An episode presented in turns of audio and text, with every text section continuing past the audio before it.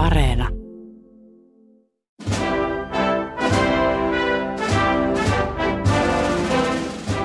Joe Biden on nyt Yhdysvaltojen 46. presidentti. Biden sekä varapresidentti Kamala Harris suorittivat viralliset muodollisuudet keskiviikkona poikkeusjärjestelyin koronapandemian takia. Koronaviruksen murjoman maan pääkopassa kuitenkin mylläs myös väkivallan uhka.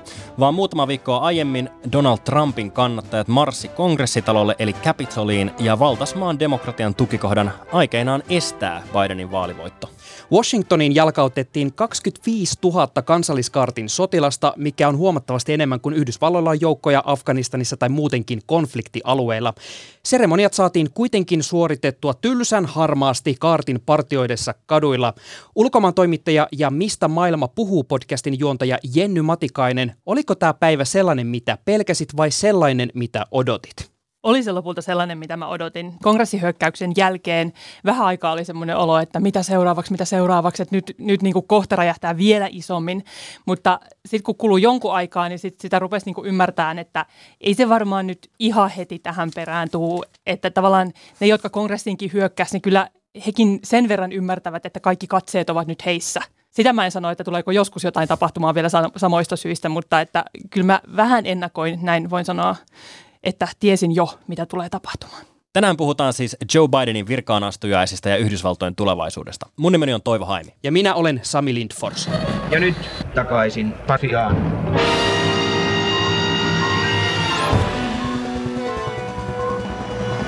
Tota, sä olit paikan päällä seuraamassa Yhdysvaltojen vaalihärdeliä silloin marraskuussa ja sä tapasit niitä Trumpin kannattajia. Ää, mitä sä luulet, uskovatko Trumpin kannattajat, että kun Joe Biden sanoo, että hän nyt tahtoo yhdistää koko kansakunnan, niin haluaako he edes tulla yhdistetyiksi Joe Bidenin ja hänen kannattajiensa kanssa? Siinä se iso juttu on se, että osa Trumpin kannattajista ei edes usko, että Joe Biden on presidentti heidän mielestään Joe Biden varasti vaalit ja hän ei ole tällä hetkellä laillisesti Yhdysvaltain presidentti, joten eivät he varmaan usko sitä, että hän haluaa yhdistää maan.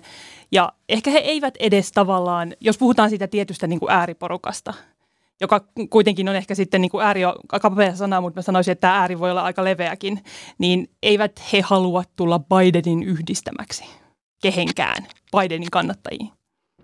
I know speaking of unity, can sound to some like a foolish fantasy these days. I know the forces that divide us are deep and they are real. We can see each other not as adversaries, but as neighbors. We can treat each other with dignity and respect. Joe Biden siis vannoi virkavalansa kymmenien tuhansien sotilaiden ja poliisien valvoessa ja Donald Trumpin loistaessa äh, poissa olollaan. Tuossa tota, puheessa hän tosiaan korosti tuota yhdistymisen sanomaa, vaikka se saattaisi tuntua kuinka ontolta. Mitä te luulette, uppoaako tämä nyt kansaan tämä viesti, kun sitä tarpeeksi toistaa? Kyllä mä uskon, että uppoaa, että se, kun Jenny mainitsi tuosta, että, että on ihmisiä, jotka eivät usko, että va- vaalit olisi ollut lailliset tai että Joe Biden ei ole oikeasti presidentti, niin se määrä on kuitenkin vähemmistössä ja se laskee koko ajan. Ja mitä pidemmälle mennään Joe Bidenin presidenttikautta, niin sitä useampi amerikkalainen varmaan myös hyväksyy, että tämä on nyt tilanne, tässä on meidän valtionhallinto ja se kansan yhdistyminen sitten onnistuu. Miten Jenny, uskotko, että tämä viesti nyt menee, menee jonnekin perille? Kyllä se varmasti osittain on niin kuin Toivo sanoi ja uskon tähän samaan, että kyllähän niin kuin – Trump ei ole enää presidentti eikä hänen muistonsakin alkaa sitten jossain määrin haalistua, kun aika kuluu, mutta sitten pitää muistaa, että se Yhdysvallat on todella kahtia jakautunut tällä hetkellä ja tavallaan se, että niin kuin, miten sen sanoisi, että niin kuin, ihmiset ei jossain määrin enää edes puhu samaa kieltä, he eivät usko samoihin asioihin, he, heille niin kuin, että jos on puhuttu nyt tästä totuuden, totuuden jälkeisestä ajasta, niin se on tavallaan sillä lailla konkreettista, että, että kuten sanottu, että esimerkiksi ne osa ihmisistä oikeasti ajattelee, että Biden ei ole oikea presidentti. Ja tämä on ehkä, että vaikka se ilmiö ei olisi kovin laaja, niin musta ehkä se, mitä tapahtui loppiaisena, osoitti myös sen, että vaikka, että just tämä, että kuinka moni tällä hetkellä uskoo tähän, mikä on prosentti tällä hetkellä, sitä aiemmin tutkittiin, mutta se osoitti sen, että niinku se pienikin osa kansasta voi tehdä aika isoja asioita. Mm, ja mä haluaisin vielä palata siihen, että että se on yksi asia vastustaa istuvaa presidenttiä. Ja se on täysin sallittua ja se on niin demokratian kulmakivi, että ei olla samaa mieltä valtaa pitävien kanssa. Mutta täysin toinen asia on kiistää sen hallinnon laillisuus. Ja se saattaa johtaa vaikka minkälaisiin ongelmiin. Että jos kiistetään vaikka liittovaltion auktoriteettia, että ajatellaan, että ei tarvitse noudattaa liittovaltion lakeja tai totella viranomaisia, niin se voitte varmaan kuvitella, että se voi johtaa aika ongelmallisiin tilanteisiin. Tästä oli aika hyytävää äänimateriaali. New York Timesin Daily Podcastissa oli haastateltu ihmisiä, jotka olivat silloin murtautuneet sinne Capitoliin ja heille soiteltiin vielä jälkikäteen perään, että miltä se nyt tuntuu. Ja aika moni siinä sitten näistä ihmisistä koki, että jotenkin se sisällissota on se, niin kuin, mihin me jopa tartutaan, jos ei mikään muu auta, että he uskoo, että jotenkin kommunistit on ottamassa koko maan haltuunsa ja Biden ei tosiaan ole legitiimi presidentti. Tota, mitä mieltä te olette siitä, että onko liioteltua vai perusteltua se, että jenkkimedioissa on nyt pohdittu sitä, että onko juuri tämän ongelman takia sisällissodan uhka käsillä? Mietin sitä niin, että se sisällissodan uhka on ehkä samalla lailla käsillä kuin se ydinsodan kello on koko ajan sitä minuuttia tai kahta vaille sitä 12, mutta se ei kuitenkaan ole sitä 12. Että ikään kuin, niin kuin asiat on kärjistyneet, asiat muuttuu koko ajan vähän niin kuin absurdimmiksi ja tavallaan asiat, joiden me ei uskottu tapaht- voivan tapahtua, on tapahtuneet. Mutta sitten kuitenkin on olemassa iso massa, joka varmasti tekee kaikkensa, jotta Yhdysvalloissa ei syttyisi sisällissotaa. Että kyllä se on niin kuin raju termi, mutta, mutta ehkä se tuossa Joe Bideninkin tässä virka-astujaispuheessa, että on syitä, miksi hän toistelee sanaa yhtenäisyys. Että se on, sitä on vaikea nyt saavuttaa, mutta sen saavuttaminen voisi ratkaista todella monta käsillä olevaa ongelmaa. Mä en kanssa usko siihen, että sisällissotaan oltaisiin menossa, mutta mä haluaisin vielä korostaa sitä, että loppiaisen tapahtumissa käytetään amerikkalaisessa mediassa sanaa insurrection, joka on siis suomeksi käännettynä kapina. Ja tämä kapinan uhka ei ole poistunut minnekään. Et voi olla yksittäisiä porukoita, osa on jopa aseistautunut, jotka suunnittelee just Bidenin hallintoa vastaan kapinoimista. Ja niin kuin sanottu, niin USA on myös paljon ammattilaisia, niin kuin asiansa osaavia ihmisiä, joiden homma on varmistaa, että se kapinointi ei johda mihinkään, sisällissotaan tai muuhun verenvuodotukseen. Ja tuossa tuli mieleen, että loppiaisen tapahtumat, se hyökkäys sinne Kapitoliin, niin lopultahan siinä demokratia voitti. Mutta mistä se kieli, että kuitenkin, että me saatiin tänään näin harmaa ja tylsä perinteinen virkanastuja seremonia, kuitenkin vaati sen, että siellä oli ihan massiivinen määrä niitä sotilaita siellä kaduilla. Ja esimerkiksi Jenkkimedioissa on pohdittu, että voiko tätä kutsua rauhanomaiseksi vallan vaihdoksi, kun tosiaan sen varmistamisen tarvitsi tämmöinen määrä arsenaalia kaduille. Kyllä sitä voi, voi kutsua rauhanomaiseksi niin pitkään kuin mitään väkivaltaa, mitään, mitään aitoja niin kuin hyökkäyksiä tätä prosessia kohtaan ei ole tullut. Mutta se on, se on todella huolestuttavaa, että on tarvittu kymmeniä tuhansia sotilaita varmistaa, että, että mitään väkivaltaa ei ole. Se kertoo jo siitä, että väkivallan uhka on todellinen. Ja se, että silloin loppiaisenahan siitähän tapahtumasta oli kaikki merkit ilmassa, ne oli luettavissa sosiaalisesta mediasta. Ja silloin tavallaan virkavalta ketkä kaikki sitä nyt Yhdysvalloissa edustavatkaan, niin eivät ikään kuin suhtautuneet siihen tosissaan. He eivät niin kuin, jälkikäteen kun katsoo, niin se oli ihan selvää, että näin tulee tapahtumaan. Niin mä uskon, että nyt osataan olla tiettyjen asioiden kanssa paljon enemmän varpaillaan, osataan ottaa tietyt viestit tosissaan, mutta, ja tässä on aika iso mutta, koska nyt Donald Trump on siivottu Twitteristä ja Facebookista, niin tulee olemaan yhä vaikeampi ikään kuin seurata hänen askelmerkkejään, että mihin suuntaan hän ikään kuin tätä laumaansa ohjaa. Et se aiheuttaa toisaalta, niin kuin tulee tuottamaan tälle virkavallalle ongelmia siinä, että kuinka sitten pidätellä ja ennustaa sitä, mitä on seuraavaksi tapahtumassa. Puidaan ihan hetken kuluttua sitä, että äh, oliko tämä kaikki härdeli nyt Trumpin aikaansaannosta, mutta äh, en voinut olla jotenkin ajattelematta sitä seremonia katsoessa. Donald Trump tosiaan poistui siellä Air Force Oneilla tyylikkäästi auringon noustessa pois kehistä, kuvioista. Ja tämä on ihan siis historiallista, että hän ei ollut tosiaan seuraajansa virka- virkaanastuja seremoniassa. Mitä mieltä te olette siitä, Oliko tämä nyt tämän tämmöisen yhtenäisyyden kannalta hyvä vai huono asia, että Donald Trump ei ollut siellä Joe Bidenin kanssa? Se on todella poikkeuksellista, että istuva presidentti ei tule seuraajansa virkaan astujaisiin. Et edellisen kerran tämä on käynyt vuonna 1869, kun virkaan astui Ulysses S. Grant ja hänen edeltäjänsä Andrew Johnson jätti tulematta virkaan astujaisiin. Oli mieluummin valkoisessa talossa pyörittelemässä papereita, mutta silloin Yhdysvallat oli just selvinnyt verisestä ja pitkästä sisällissodasta, niin tilanne oli vähän toinen. Mutta tuohon kysymykseen, että, että miksi Trump ei tullut paikalle, että onko se hyvä vai huono asia, niin voisi heittää kysymyksen, että miksi Trump edes olisi tullut paikalle, koska siis eihän se ole semmoinen ihminen, joka viihtyisi ikinä missään sivuroolissa. Ja tänään pääroolissa oli Joe Biden ja Kamala Harris. Että Trumpilla ei olisi ollut mitään mahiksia kääntää sitä tilaisuutta, sitä päivää häneen itseensä, joten jätti tulematta. Ja kyllähän me nytkin puhutaan Trumpista eikä Bidenista, eli kyllähän onnistui siinä, että hän käänsi keskustelun itseensä. Lankesin ansaan. Meinasin just sanoa sitä, että kertooko tämä lopulta enemmän Yhdysvaltain demokratian tilasta vai Trumpin persoonasta. Eli siis hän on monet ihmiset, jotka tätä osa, sanaa osaavat käyttää niin kuin kliinisesti oikein, niin kutsuneet häntä narsistiksi. Ja tämä oli myös varmaan merkki siitä, että hän ei voi tulla tulla tilaisuuteen, jossa ikään kuin hän esiintyy häviäjänä. Se koko tilaisuus niin kuin Trumpin näkökulmasta olisi ollut sitä, että hän hävisi, tämä voitti. Hän antaa vallan tälle toiselle. Mutta että kyllä mä olen samaa mieltä siitä, että kuitenkin niin kuin, kun ajattelee Yhdysvaltain historiaa ja sitä niin kuin Yhdysvaltain asemaa tämmöisenä niin kuin meillä on paras demokratia tyyppisenä valtiona, niin kyllähän tämä hetki just nimenomaan, missä toinen sanoo, että mä hävisin ja se toinen sanoo, että, että sä voitit ja sitten vaihdetaan sitä valtikkaa, niin onhan se ollut aina jotenkin pyhä. Ja jos ajattelee, että kuinka pitkänaamaisena Barack Obama neljä vuotta sitten siellä oli, mutta oli kuitenkin kätteli ja puolihalasi, niihin aikoihin sekin oli vielä mahdollista, mutta että se, että se on ollut ikään kuin se pyhä hetki, jolloin ne erimielisyydet laitetaan syrjään ja ehkä siinä puheessakin ikään kuin viitataan, kiitetään sitä edeltäjää. Tässähän sitten niin kuin Biden puheessaan ehkä sitten laittoi Trumpille Trumpit vastaan, että kun hän ei sitten Trumpia kiitellyt siinä. Ja tosiaan kaikki tämä on jotenkin tämmöistä Donald Trumpin perintöä. Hän on jättänyt jotenkin tämmöisen sotkun, mitä yritetään nyt niin pohtia, että millä tavalla tästä päästään eteenpäin. Niin Yhdysvallat kansakuntana kuin mekin täällä Suomessa mietitään, että miten tästä eteenpäin. Onko tämä koko härdelli, mikä tässä nyt on, eli se, että kansakunnasta puhutaan niin jakautuneena, että siellä yritetään niin eri nurkista huonetta kurkottaa siihen toisen kurkulle kiinni, että vitsi kun sinä olet republikaani, vitsi kun sinä olet demokraatti ja te pilaatte tämän maan. Äh, Onko tämä kaikki nyt vaan tämän Donald Trumpin valtakauden aikaansaannosta? Kyllä ja ei.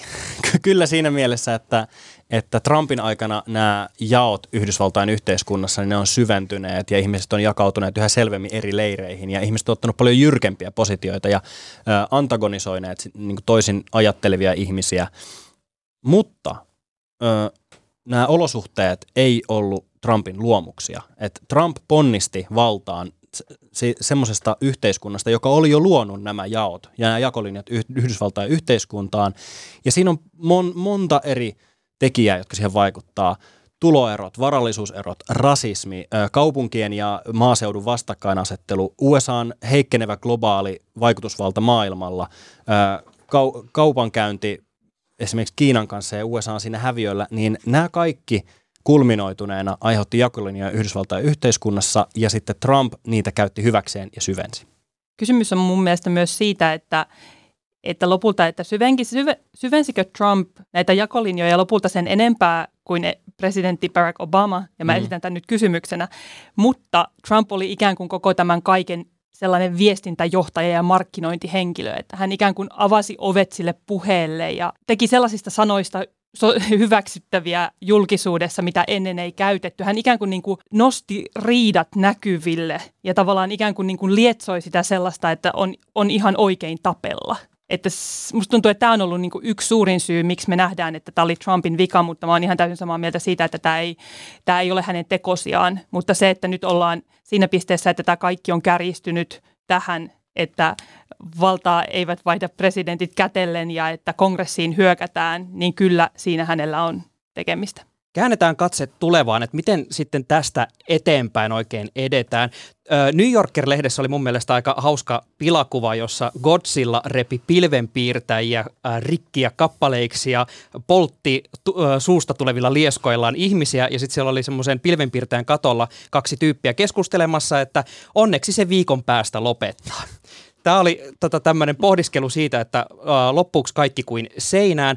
Äh, mitä mieltä te olette nyt siitä, että kun tämä Bidenin hallinto astuu nyt kehiin ja nyt hoetaan just sitä tämmöistä yhtenäisyyden sanomaa ja me ollaan tähän jo niin kuin, pureuduttukin jonkin verran, mutta miten tämä etenee tästä? Loppuuko jotenkin tämä kaikki kapinahenki kuin seinään?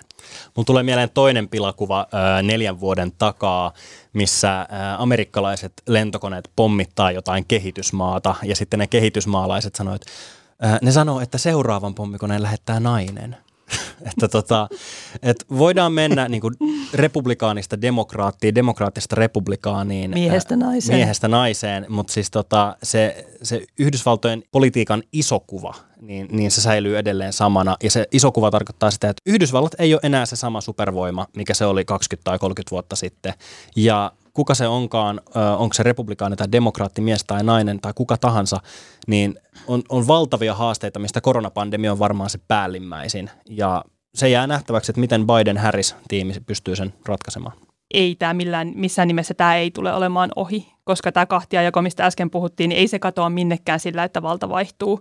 Ja se, että valta vaihtuu näin, niin kuin me juuri nähtiin, niin vielä vähemmän se tulee katoamaan, vaikka kuinka Joe Biden hokisi sitä yhtenäisyyttä. Se on tietenkin hyvä asia, että hän sitä hokee ja käyttää sellaisia sanoja, jotka ei ainakaan revi niitä haavoja entisestään, vaan yrittää työntää niitä, mutta että kyllä siinä on iso työ ja just niin kuin Toivo sanoi, että koronapandemia, se ei voi niin kuin hyvin sydäminkään sanoa, että Trump olisi hoitanut sitä hyvin, joten siinä on todella, todella paljon haasteita ja töitä, joihin Joe Biden on nyt ensimmäisenä puututtava.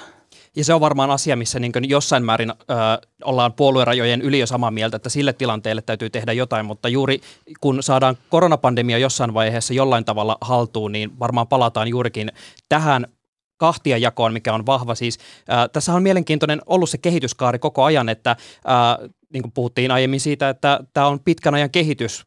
Republikaanit ovat ajautuneet jatkuvasti yhä enemmän sinne oikealle, demokraatit hivuttautunut hitusen sinne vasemmalle, mutta onko olemassa mitään eväitä siihen, millä tavalla Joe Biden pystyy noiden komeiden puheiden lisäksi tekemään jotain, millä saada Yhdysvaltoja takaisin yhteen?